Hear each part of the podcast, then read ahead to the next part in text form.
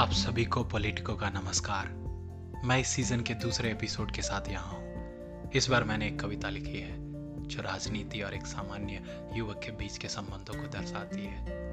इस कविता का शीर्षक है, मन की व्यथा, जो इस प्रकार है। दूर जा नहीं सकता, पास आ नहीं सकता, यह मेरे मन की व्यथा या दिल बहलाने की प्रथा। दिल कहे कुछ और है, दिमाग पे बहुत ज़ोर है, एक तो निहारता, दूसरा पुकारता। विद्वता है बंदी से, विद्वता है बंदी से, रह गमार ही तू छलांग क्यों नहीं मारता?